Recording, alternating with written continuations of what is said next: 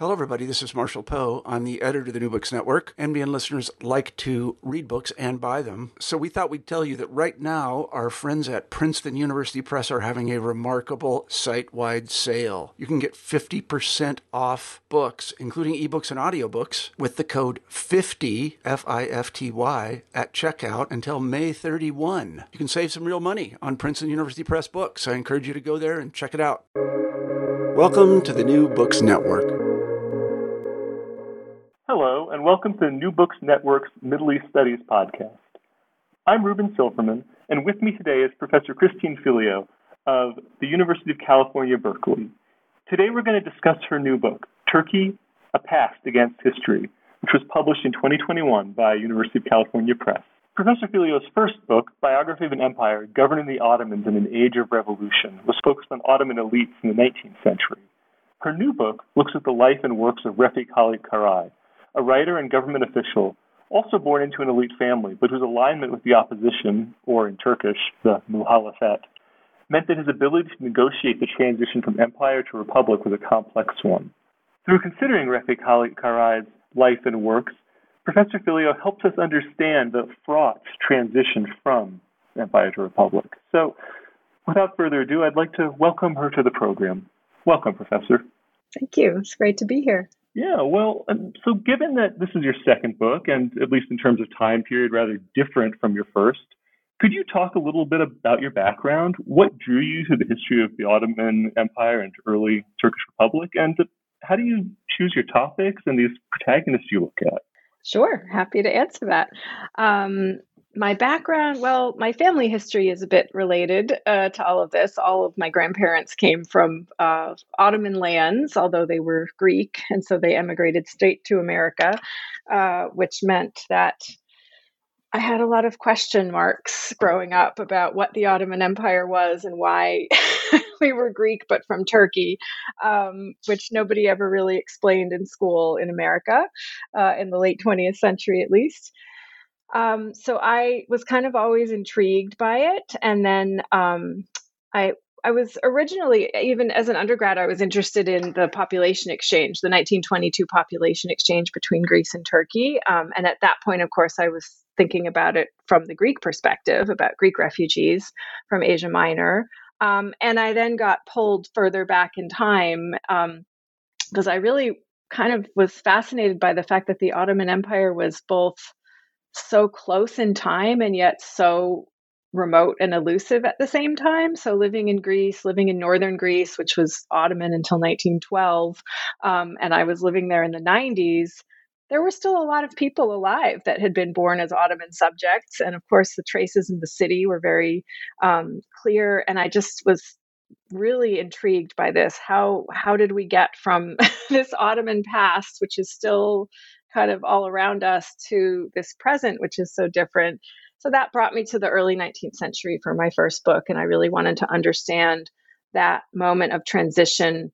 Um, that really the first moment of Ottoman to post Ottoman when the Greek Revolution started, and, and what did that mean when Ottoman history started to depart from, or Greek history started to depart from Ottoman history.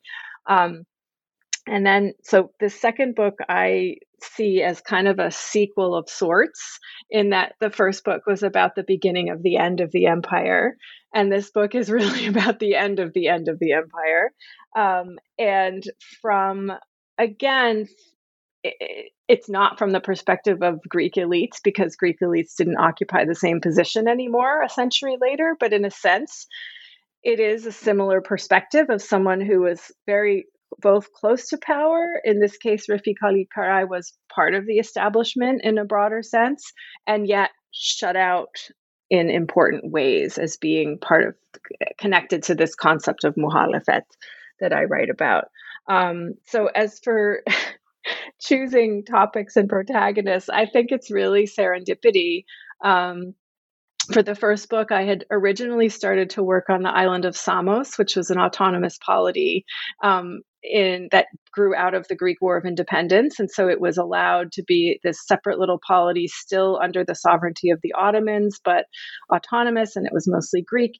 And they were run the the polity was run by these um, Greeks from Istanbul, and Vogoridis, who was the subject of the first book, was the first prince of Samos. And so I found him kind of through the back door um, and then ended up writing the book about him and his ilk. Um, so that was kind of serendipity. And then this book, as I was finishing that last book, I was reading around.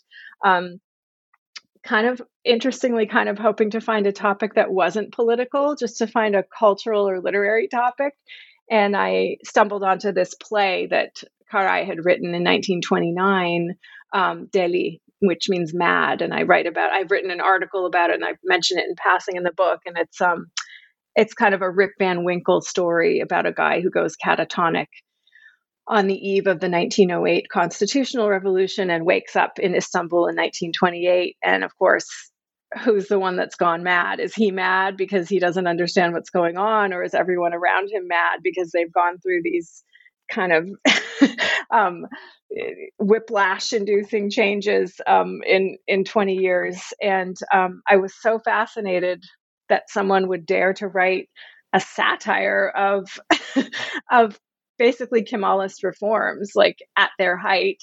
Um, and i just had to know who this person was. And and the more i dug into it the more fascinating he became because his writing is just incredible and incredibly illuminating about this transitional period and this transitional generation that we usually you know we usually hear a very filtered story about that experience of transition. So it just opened a whole world to me. So really it's good fortune i suppose is, the, is how i choose topics and protagonists. Well luck's important right? That's great. I mean I mean, so before we talk about him specifically, uh, let's talk about this idea of Muhalefet in a little bit more detail. Conceptually, it's a, it's a large part of the book. Uh, can you talk a little bit about it and uh, what you think this book and his life can tell us about it in a, in a general sense? Yeah, I mean, Muhalefet is kind of the analytical concept uh, at the center of the book. And it's, um, again, it was this point of confusion for me living in you know living and doing research in turkey mostly in istanbul all those years for my first book and then also observing and taking part in conversations with turkish friends about the politics of the moment in the late 20th and early 21st century this word kept coming up and i and i was so intrigued by it and the different uses and the kind of it had this strangely um, loaded valence, and I couldn't really understand where that was coming from. Um, and so then, the more I started to do this project, I started to understand. Eh, you know, a lot of this is about translation. I'm not a Turk; I'm an American, so I wanted to understand. Well, what is is it opposition? It's not just what we would call opposition. It's also what we might call dissent, dissidence, right? Disagreement. It's got all of these things kind of bound up with it. Um, and so I um, started to realize that, you know, this period from 1908 to 1950, which Eric Zurcher calls the Young Turk period or the Unionist period, right? Um, which spans the 1922 23 abolishment of the Sultanate and establishment of the Turkish Republic. Um, it's not just a period of lack of, of lack of an opposition party. There was no sustained, sanctioned space for an institutional opposition, right? But what I found by in doing this research is that instead there was this variegated, contradictory, confusing, fascinating space that was kind of um, embodied in this word and concept of muhalefet. So it's it's as if the word was a surrogate for the actual opposition party in these years of transition and kind of um, in, and change from uh, Sultanate Caliphate to the Kemalist Republic. Um, and so, yeah, so then it just it just became um, it just became so fascinating that uh, even that we the baggage of that so 1950 uh, 1946 to 50 we get this transition to a multi-party system in turkey. Um, and then of course there is a sanctioned opposition party namely the democrat party um, in the 50s and that experiment doesn't end very well. It ends with the coup in 1960 and a new constitution, and then a different kind of life for Muhalefet and opposition parties. Um, but what I contend is that this history that I trace through Karay and his works from 1908 to 1950 is built into this word as it as it then continues to be used in the 50s and after and even today um, and it it happens and, and, what's so fascinating is that most of the people deploying the word on different sides of the different points in the political spectrum they aren't having an explicit conversation about what muhalefet means. They're just using the word.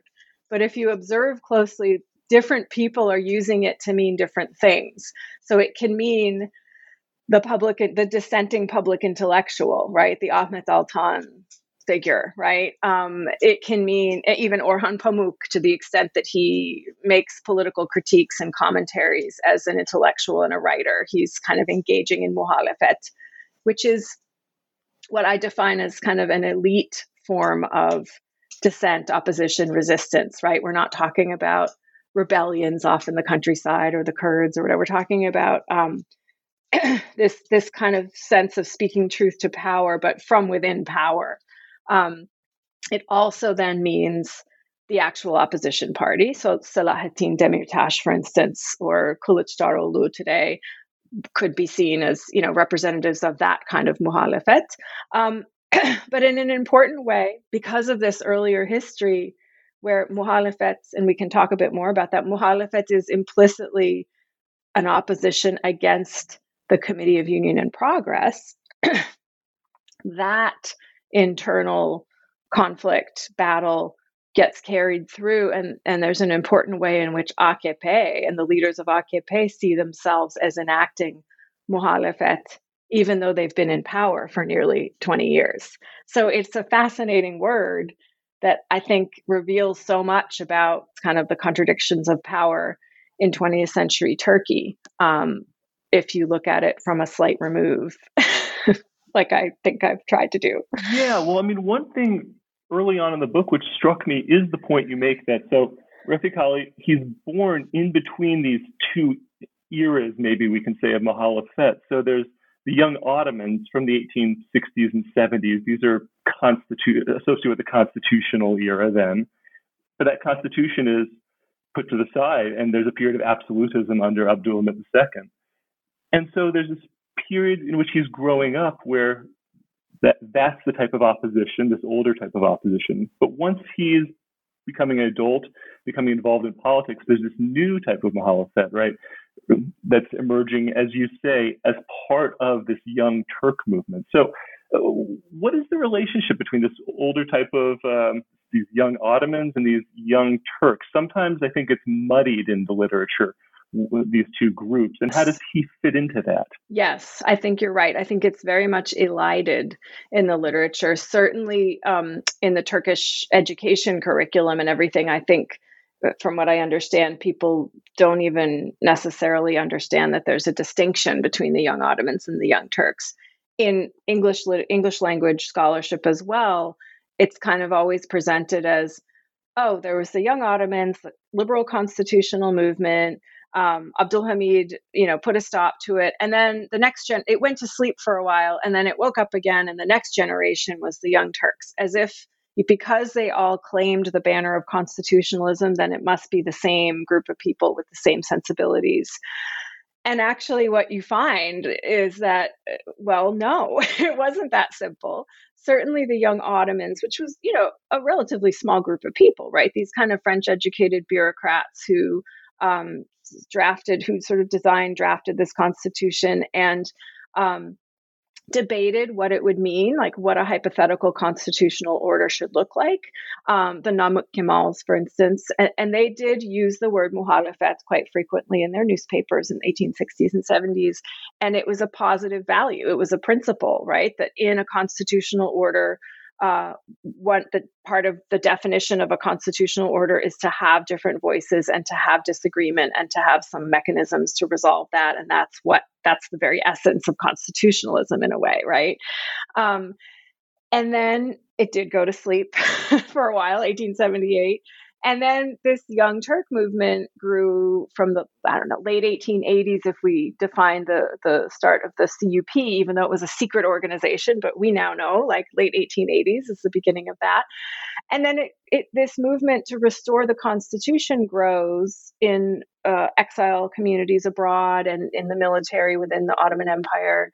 Um, and of course, this is, a, I mean, we need only refer to the works of Şükrü Hanioğlu to understand how complicated the Young Turk movement was and how full of different factions and tendencies and the liberals were in there. So it, there was a direct continuity from these young Ottomans in one of the factions of the Young Turks. There was also the CUP. There were also the Armenians, you know, through 1908. They were part of this coalition. Um, and so, what we see just on the eve of the 1908 revolution, late 1907, is they're starting to use that word, muhalifin, actually, a form of it. And uh, they're calling the Second Congress of the Opposition in Paris.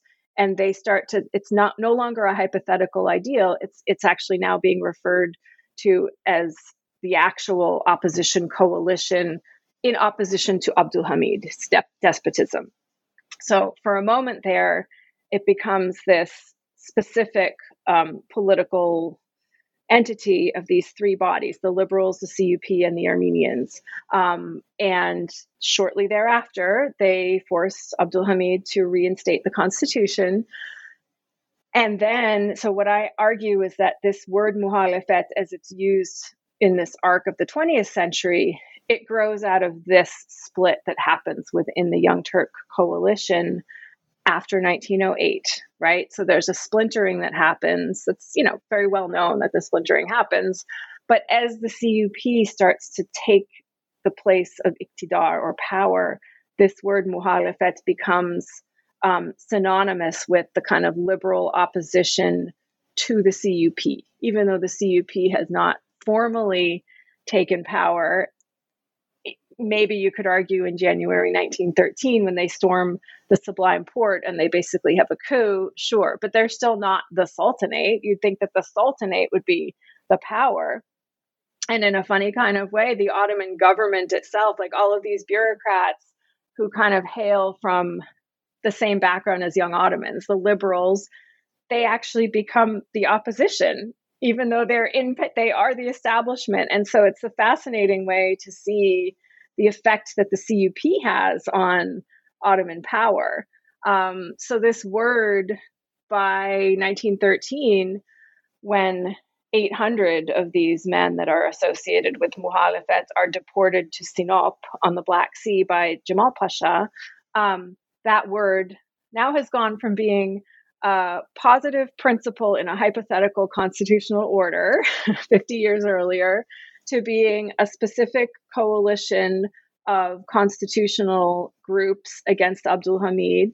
And now, five years later, it's become a specific group of 800 men who are kind of um, associates of, Sabah, of Prince Sabahattin and or parts of the liberal opposition party and these dissenting writers um, and intellectuals who constitute a threat or a danger to this emergent, um, um, you know, um, leadership of the CUP. Well, and, and Refik Halit is among them. So, you know, he's about 20, I guess, when in 1908. And by the time he's getting sent off to Sinop, he's what, 25? So this is a very formative period in his life. And how is he reacting to this, this constitutional revolution, and how does he end up on the wrong side of it, so to speak? Yes, yeah. So he comes of age, like you said, just as the constitutional revolution is happening. Timing is everything, clearly. He has these ambitions to be a writer. So he starts, and of course, you know, they're relatively stymied before 1908 anyway, because nobody's allowed to publish much of anything. Um, so he um, jumps into the this new arena of press freedom and opens a newspaper for a while, and you know, writes for other papers, and um, and then he kind of comes into his own 1911, um, 1912 as Kirpi, as this um, um, nom de plume, which means the porcupine or the hedgehog and he emerges as a quite well-known writer then who writes these satirical kind of punchy pieces of social and political commentary. Um, he writes also kind of social realist um, little short stories. He's very much enamored of uh, de Maupassant, so he's you know, which what interestingly was passe by that point, of course, in France, but was still like really interesting for for him and his circle in the Ottoman Empire. So clearly, there's there's other value to de Maupassant at that point. Um, and um, yeah, so he becomes well known. He kind of pokes fun at the again the contradictions of power in Ottoman constitutionalism. So not even always directly at the CUP, because in these early years, in 1909 to 1912, sure, the CUP is a big part of the picture and the political problem if you're not a member of it. Um, but it's not. It hasn't yet formally reached the point where they're formally in power and can be really targeted as the main problem. So he he's you know poking fun at at just I guess the the the absurdities, I guess, of Ottoman constitutionalism in practice. Um, and he then is part of this group of 800 deportees because of one story. Uh, supposedly, again, we never know um, why these decisions are actually made, but but supposedly he's deported. Uh, he's on the list because of a particular story he wrote that had a jab in it about Talat Pasha, and it was about Talat Pasha's class origins, let's say. So he made a joke about how people who are more comfortable wearing a hurka or like an old old world robe um, look ridiculous when they put on a French style suit. So you can imagine what that would mean for Talat Pasha, right? So that's not that's like he crossed the red line with that joke apparently. So um but you know, that's the kind of thing. He's not I don't think he's ever formally a member of the um, Freedom and Entente Party, which was the main uh, liberal opposition party to the CUP. But he's kind of in those circles. Um, and he and this is one of the interesting things about Muhalefet is that he also if we look very carefully he doesn't actually point out the hypocrisies of the Freedom and Entente Party, namely when they come into power, the kinds of things they do, which are also repressive, he refrains from that. He also does not, as far as I can tell, he he wrote a lot, so he may have written some things that that I'm not aware of. But as the Kirpi, as the porcupine, he does not seem to um, to depict or to to sort of um, make much of the loss in the Balkan War. Now we know from Eyal Ginio's work, from you know, from just like conventional wisdom in Ottoman history, that this was a huge this defeat in the Balkan War was like a huge catalyst for kind of radicalization, all kinds of things. For the CUP, they come back to power and they never leave again because of this. Um, and it's interesting that he doesn't mention it. And, you know, logically, we could conclude it's because that was a loss taken by the opposition, by the Freedom and Entente Party. They were the ones in power when that defeat happened. So he's actually not writing things that are going to make that side look bad. Um, so that that's something that we really have to read between the lines to understand because he's also very good at um, well self promotion and he's very good at framing and reframing the past at different moments in time to, to suit himself. And he's very good. He's an excellent writer. So he's extremely effective at doing that. Um, so it was a challenge for me to get at that layer underneath of like, what is he not saying? And what does that tell us about Muhalefet in 20th century Turkey? Well, I mean, that's it's also very interesting too, because during his period in well, first in Sinop, but then in other cities too. So his years of internal exile. I mean, this is during this is during World War One. So this is uh, the period where I mean, Gre- Greeks on the in the coast areas of Western Turkey are being pushed up, uh, to the coast uh, in like 1913. Um, Armenian genocide begins in 1915, and just widespread widespread violence in addition to uh, those uh, those two more very famous uh, incidents. So during this whole period, he's moving around from city to city as an internal exile. So, what is he doing during this time period, and how are these big events reflected in his writing, or are they? Yeah, well, that's exactly what I try to take up in chapter three.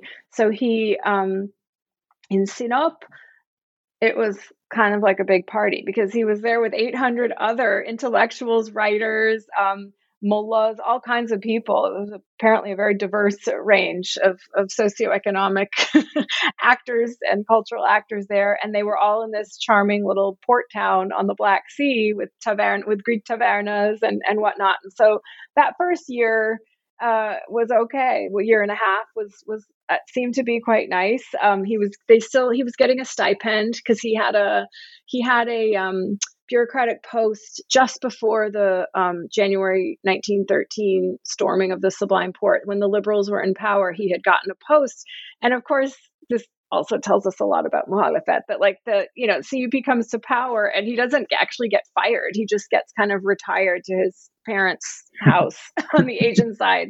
And so he gets to continue to collect a little salary. So even in exile he's collecting a, a stipend. Um, and things get a little tougher in well then shortly after the war begins most of these deportees get pardoned and get let back to Istanbul because of the war. It's him with only about 15 others that has to stay, which, you know, it's funny because it's like, well, he's a, a, writer of satire. Like, how dangerous could he have been? But I guess he's one of the 15, like, hardcore threats. Um, so he and 15 others stay in Sinop and then they get brought to Çorum in the summer of 15. Um, and I try to trace what that might have meant because that was of course a moment when a lot of armenians were being forcibly marched and massacred through that entire area. Um, and um, then in late summer 1916 he gets transferred to ankara. Um, and that's where some really interesting stuff happens. Uh, he he's only there for a few months, but he uh, witnesses this big fire that happened in in Ankara in 1916, and um, Turkish scholars recently have sort of documented the way that that fire was part of a larger policy um, of scorched earth policy, I guess, in, in Anatolia uh, by the CUP regime in, in the war. And so he witnesses that but he doesn't write about it at the time. And the the Vali, the governor of the Ankara of Ankara at that moment, who helped him get to Ankara, who accepted his transfer request to Ankara, and who then helps him get on to Bilecik, the next place that he goes after Ankara, is Dr. Reshit, who is uh, quite a controversial character known as the Butcher of Diyarbakir, which is where his post, his previous post before Ankara was.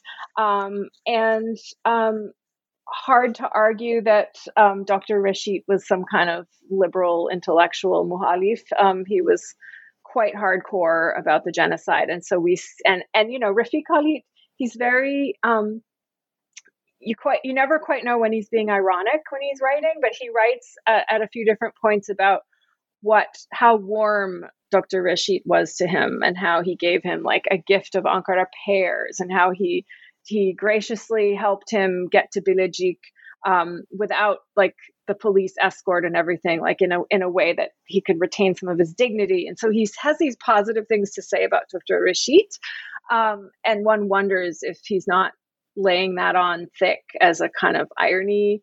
Who knows? He definitely benefited from the relationship, which makes us wonder a lot about the claims of the Muhalefet as being these principled claims against the CUP and their abuses of power, um, when of course they also then benefit from CUP power when it's convenient for them.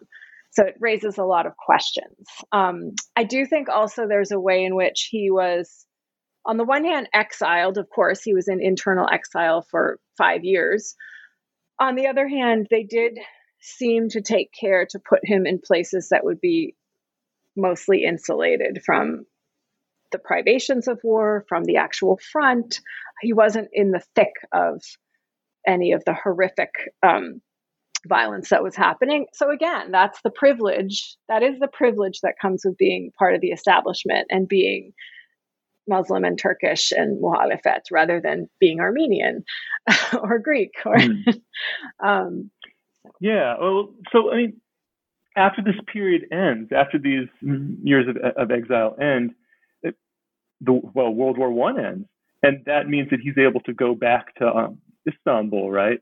And in Istanbul, he becomes part of the post-war government. The uh, CUP leaders they they flee, the uh, British occupy Istanbul, and he's part of he's actually part of the government. So he's part of he's running the Ottoman Empire, what still exists of it, as opposed to say the nationalist movement that we usually read about in this in the scholarship. So how did he, as a still Ottoman official but dependent on the British in opposition to the CUP that's fled, but also in opposition to this nationalist movement that's emerging after the war. How did he perceive these nationalists and their movement? And how do how does understanding his stance help us think about some of the ways we normally think about this period in Turkish history where it's transitioning from, well, Ottoman history to Turkish history, as it were? Yeah. Uh, these four years from 1918 to 1922 are incredibly complex. And it's one of the many fascinating things about this period is that this is precisely the period that is, how shall I say, covered over or sidestepped with the um, rupture paradigm of Nutuk, basically of um, of official history in the Turkish Republic for many decades. Right, that that there there is a complete rupture from the Ottoman from Ottoman sovereignty to Turkish Republican sovereignty, and this is how it happened. It happened when you know Mustafa Kemal landed in Samsun and gathered this movement, and and we know the story and the Istanbul government was off over there doing, you know, dead, you know, you know, a dead letter basically.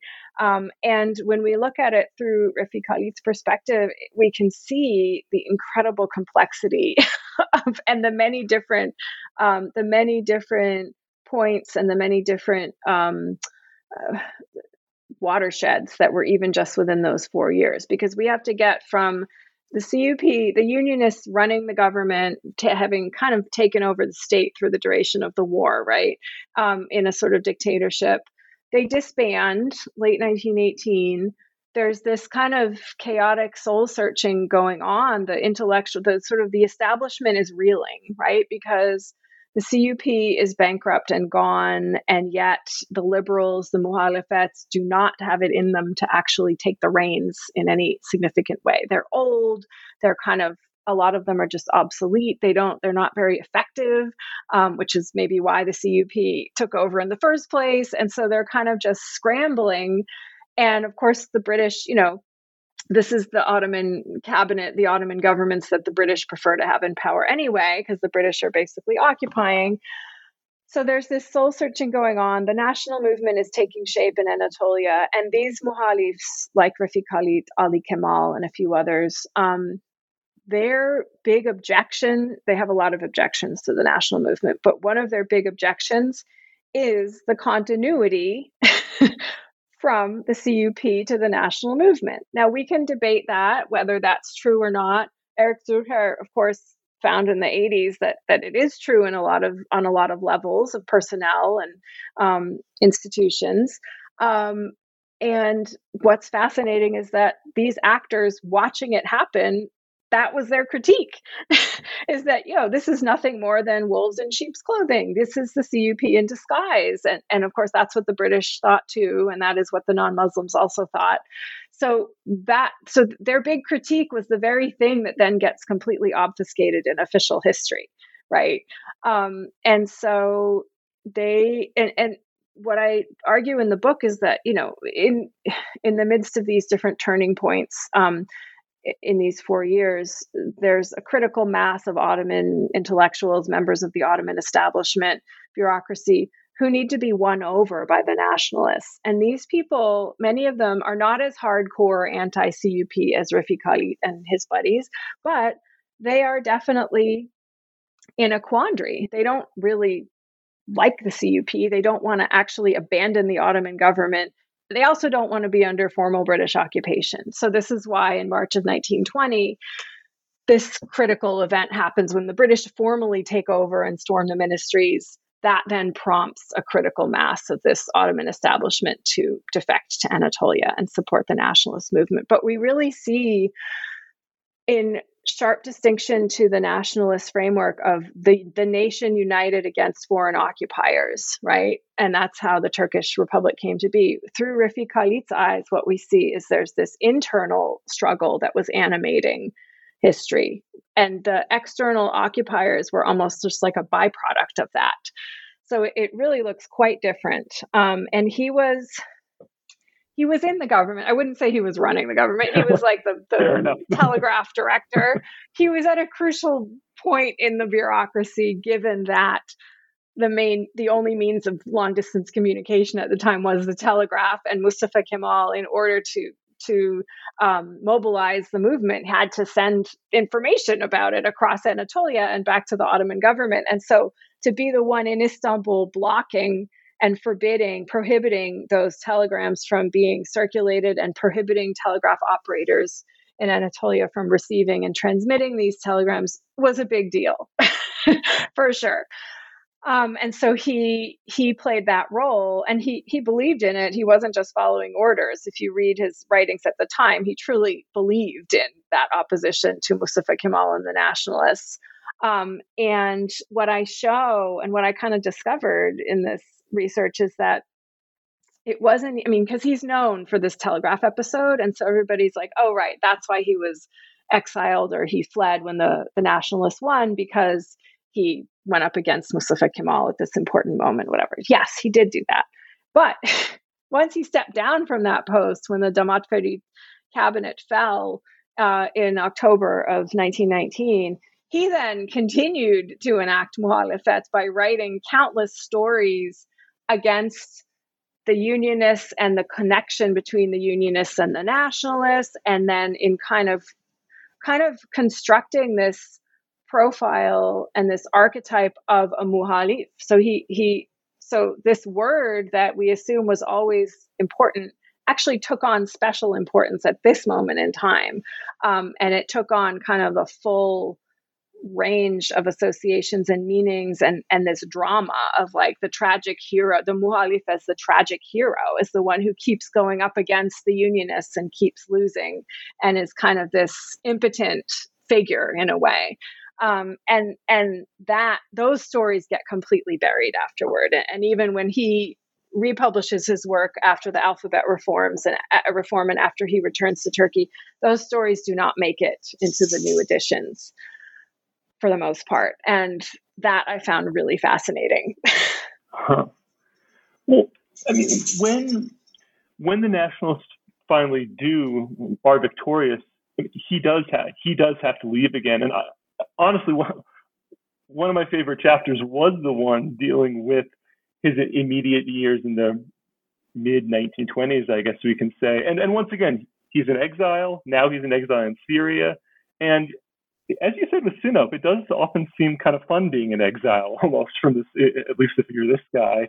But um, I, it's still, still, I found it fascinating because it, he's still following events in, in in what's now the Republic of Turkey, and it's not as though there is this break from his perspective. He's still intriguing. He's still involved. So maybe you, if you could talk a little bit about some of his initial activities uh, once he's in exile. They're fascinating to me. Yes.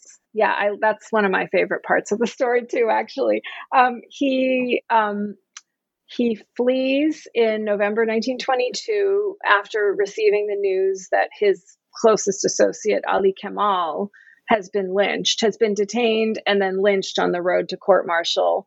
Um, and he sees the writing on the wall, quite literally, and he opts not to take British protection. He, there's this fascinating moment when he's when all the muhalifs are filing into the British embassy, now the British consulate, which we all know if we've spent time in Istanbul in, in Beyoğlu, and they're all filing in, and he just gets this sick. He basically has like a PTSD episode because he gets like he looks around and he's getting these flashbacks from days when he was going being deported to Sinop and he gets like nauseous and sweaty and just like has this panic attack and leaves again.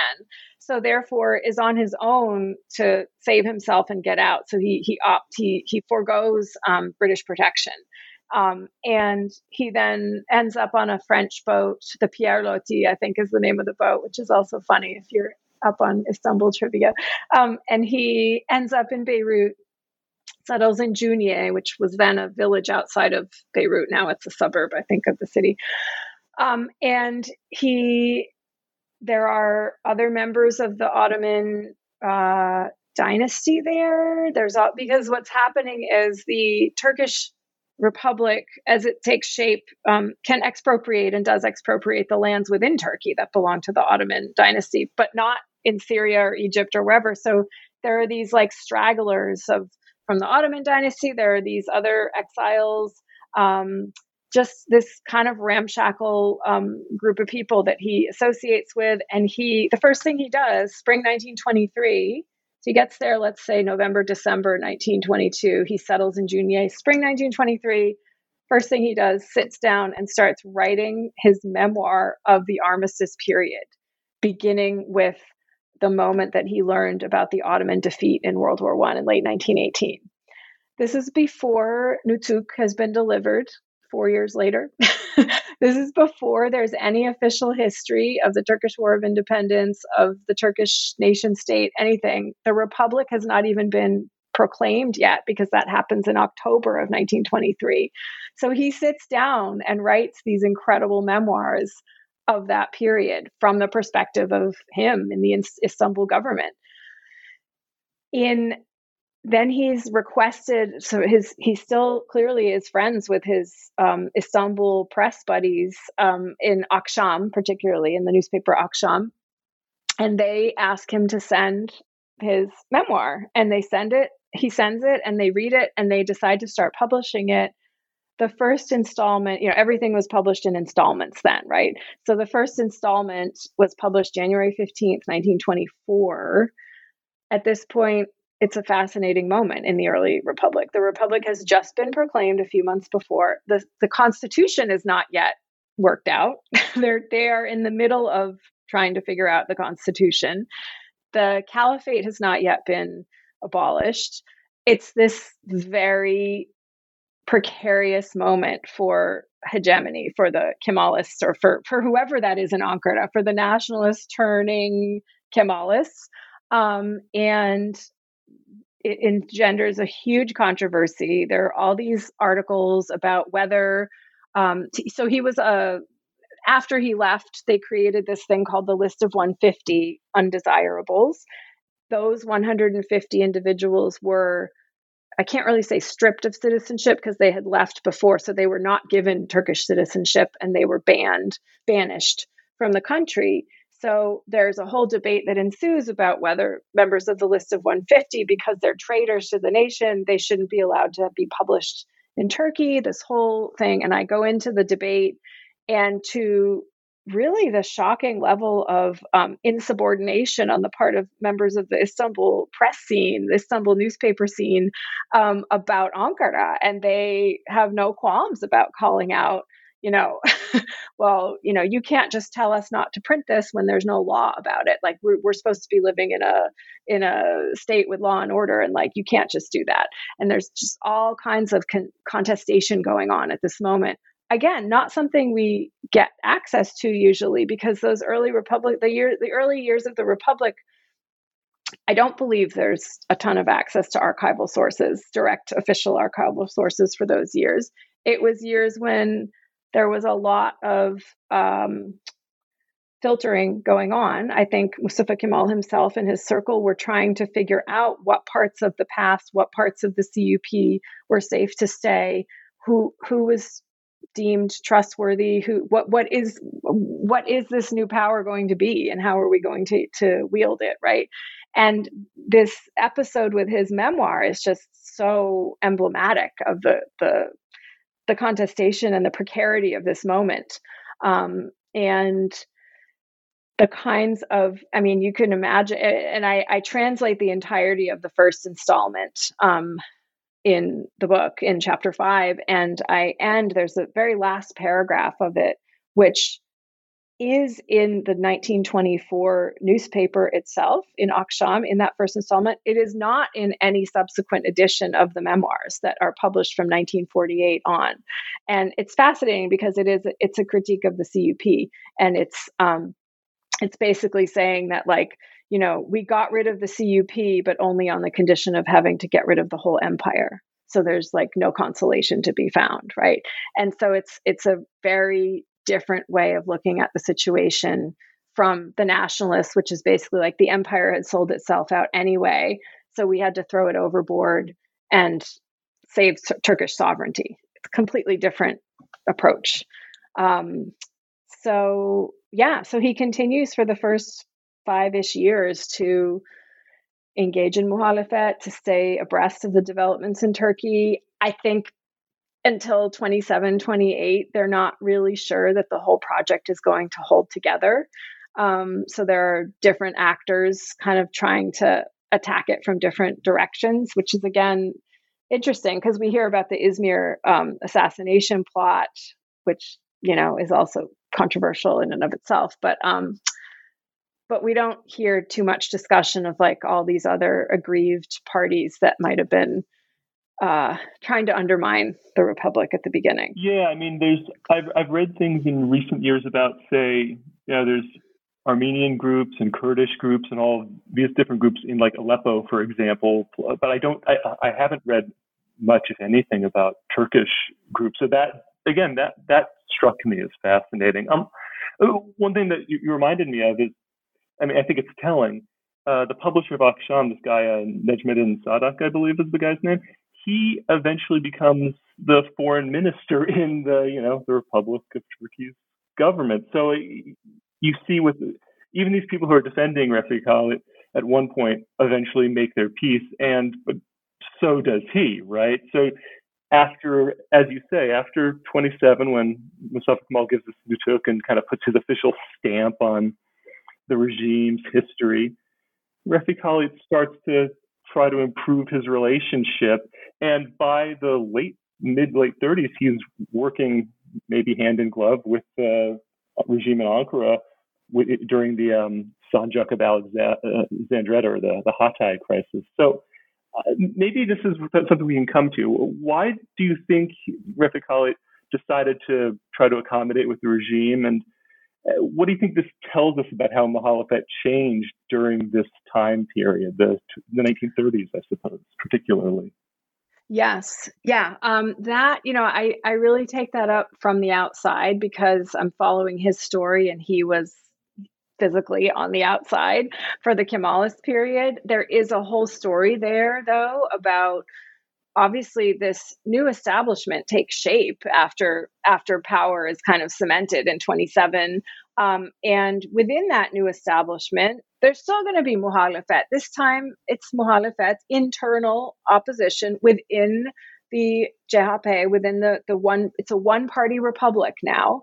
So if you have grievances you're going to have to keep them contained within the party right? So there are fissures and disagreements mainly over from what we know, mainly over the question of statism and and uh, the economy, right? To what extent it should be a planned economy, to what extent free enterprise, right? So these two kind of incipient parties are operating within the one party state by the time we get to the 30s, um, and certainly after Mustafa Kim, after Ataturk's death.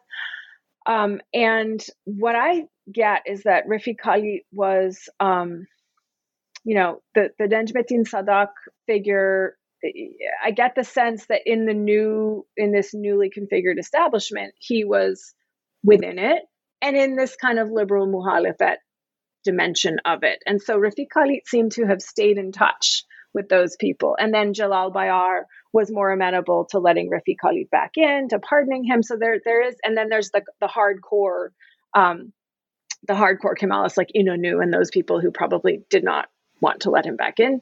Um, so there are different configurations that that take shape because it, it is a new state formation. It is a new consensus among the establishment.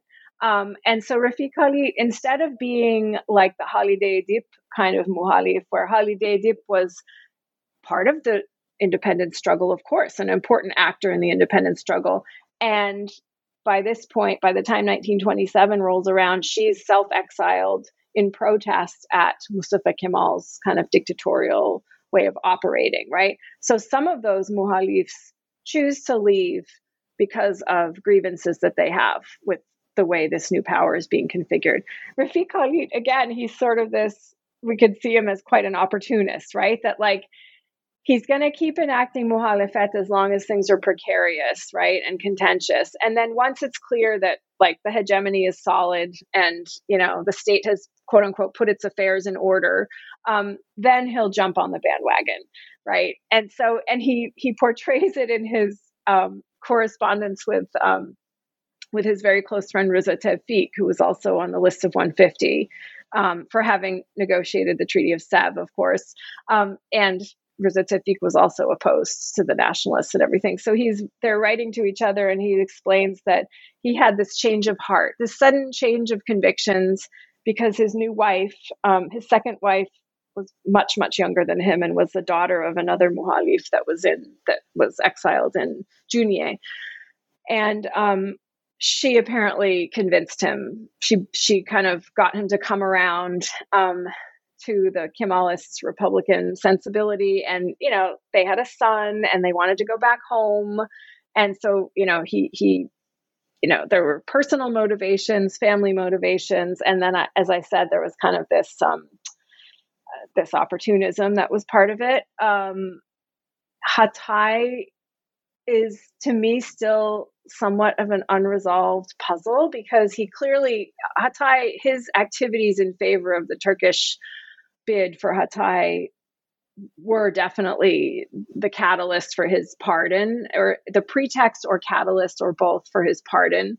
Um, it's unclear to me, though, he had ties to Hatay from the beginning. So he sought out connections in Hatay and Antakya, um, partly because he wanted to be with Turkish speakers and he didn't speak Arabic. And so it was a natural, you know, Aleppo, where Armenians were there, were speaking Turkish. He gravitated there.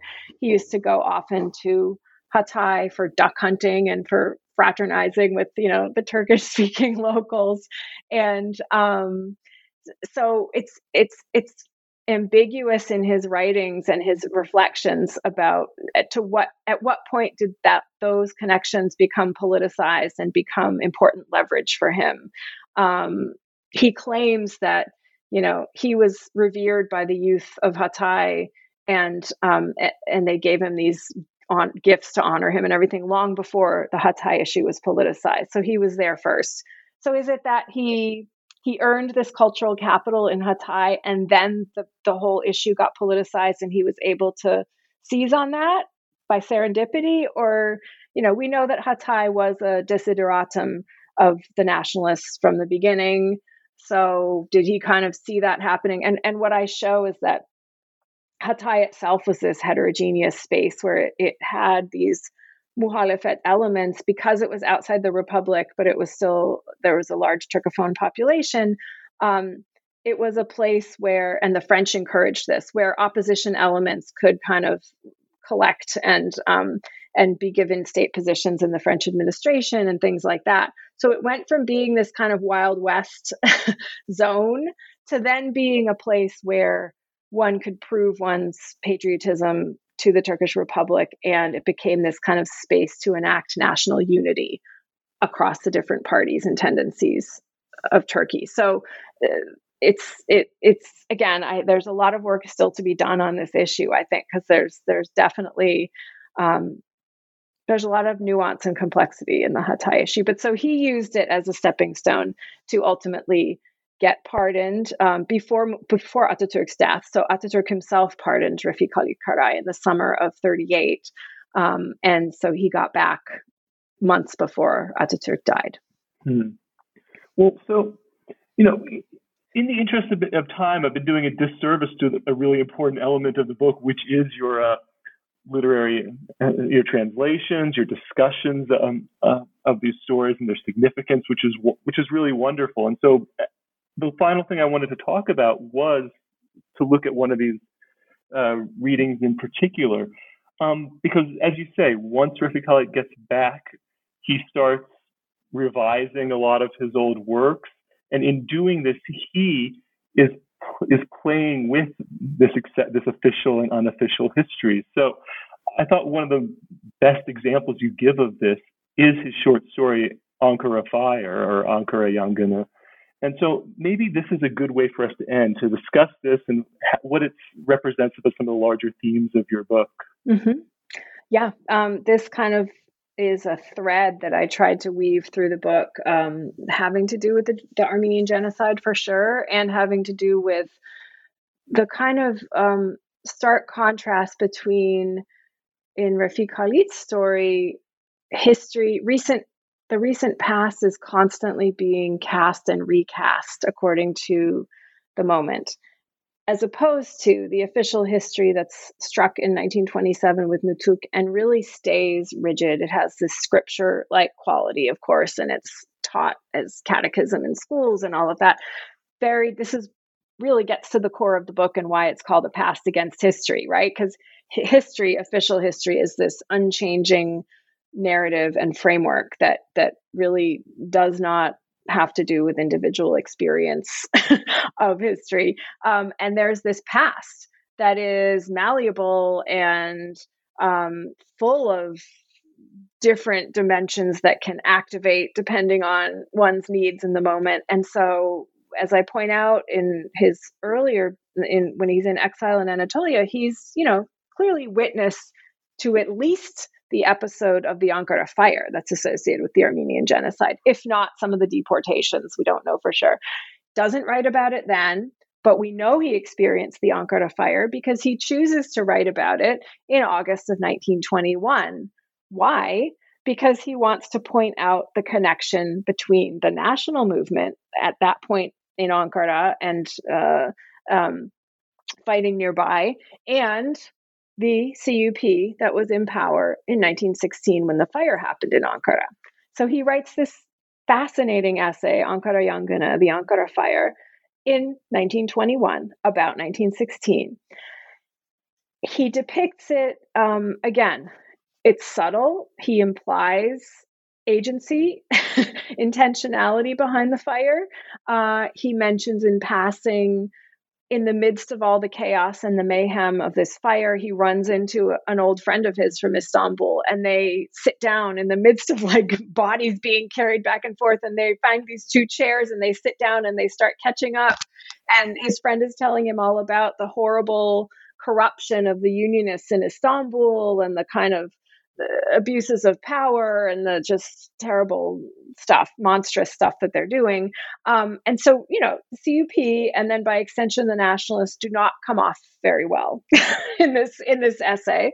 Um, uh, this essay doesn't get translate it doesn't get much fanfare in the republic as you might imagine he then returns in 1930 late mid 1938 immediately set, starts to um, prepare his works, uh, basically a full series of his works, reeditions in modern Turkish um, with the new alphabet. And in doing so, he makes some important changes. He, he leaves some works out completely, um, and he chooses to pick this essay up again and make it the kind of core section of a much longer essay just called Ankara, which is it's completely repurposed. So this essay is now an ode to the new miraculous Republican modern Ankara.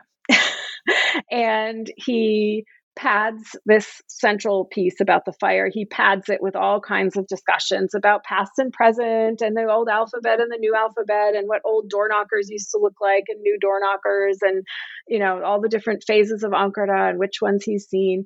And then we get to the section which is the repurposed and heavily edited um, account of this Ankara fire in 1916 and it's fascinating because he has very subtly removed those implications of agency and intentionality, not to completely exculpate, but to kind of make generic this experience. And suddenly it was not just the Armenians that suffered. There was a rabbi running in the street. There was a, he, he specifically tags um, to show us that this was some kind of universal catastrophe in Ankara. Um, and so, and, um, and yet, you know, as I, I translate a long section, the, the end of it is again, he just can't resist putting some ambivalence and putting some criticism of this CUP past, right? So he ends with this whole section about walking toward the train station at one point back then and seeing uh, a construction worker building the foundations of this CUP club that was being built then, which is the foundation later of the um, parliament. And so, what is he saying? He's talking about the, you know, what is at the root, what is the foundation of the republic is this CUP presence, this kind of ghost of the CUP. And of course, the construction worker is a madman. The construction worker is kind of not making any sense and talking about how, oh, one day this is all going to be full of houses and palaces and and it's it's just a very it's a moment replete with a lot of ideas and and contradictions that like oh, he's right. This madman is right. This actually, it is going to be miraculous and it is going to have this ugliness at the foundation of it at the same time. And it's just, I just, it's, um, his writings give us this much more variegated and much more nuanced uh, perspective on what it must have been like to be an intellectual, like politics aside, even, but just to be an intellectual, a thinking person observing these changes that were going on, right? And these contradictions, hypocrisies, whatever you want to call them. And and yeah, I agree. I think the Ankara, the series of, of Ankara pieces is a really beautiful illustration of that. Yeah, well, I mean, eh, and it's a good illustration of what makes the book such a very nice book. So uh, yeah, we we've only scratched the surface of it really, and so I hope people listening will take the time to go find the book. It was published just this year, so it's out and available. And this book is published in 2021. Your last book was published in 2011. So you, are kind of on a 10 year cycle, it seems like, for books, maybe. Uh, but the last thing I'm just curious about is is there any project you're launching into for the next 10 year cycle, or not yet? You're taking a break.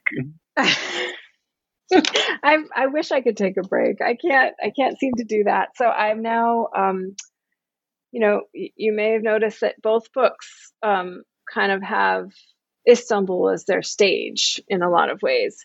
Um, and so with this, my new interest is just diving into Istanbul, actually, urban history of Istanbul, and just going for it in all its complexity. So that's all I'll say for now, but I'm excited about it. Well, that's that's wonderful. I, I look I, I, look forward to maybe sooner than ten years in seeing that the next book, right? In, inshallah. inshallah. we'll, well, thank you very much. I really appreciate you taking the time today. Thank you. Th- thank you, Reuben. It's great.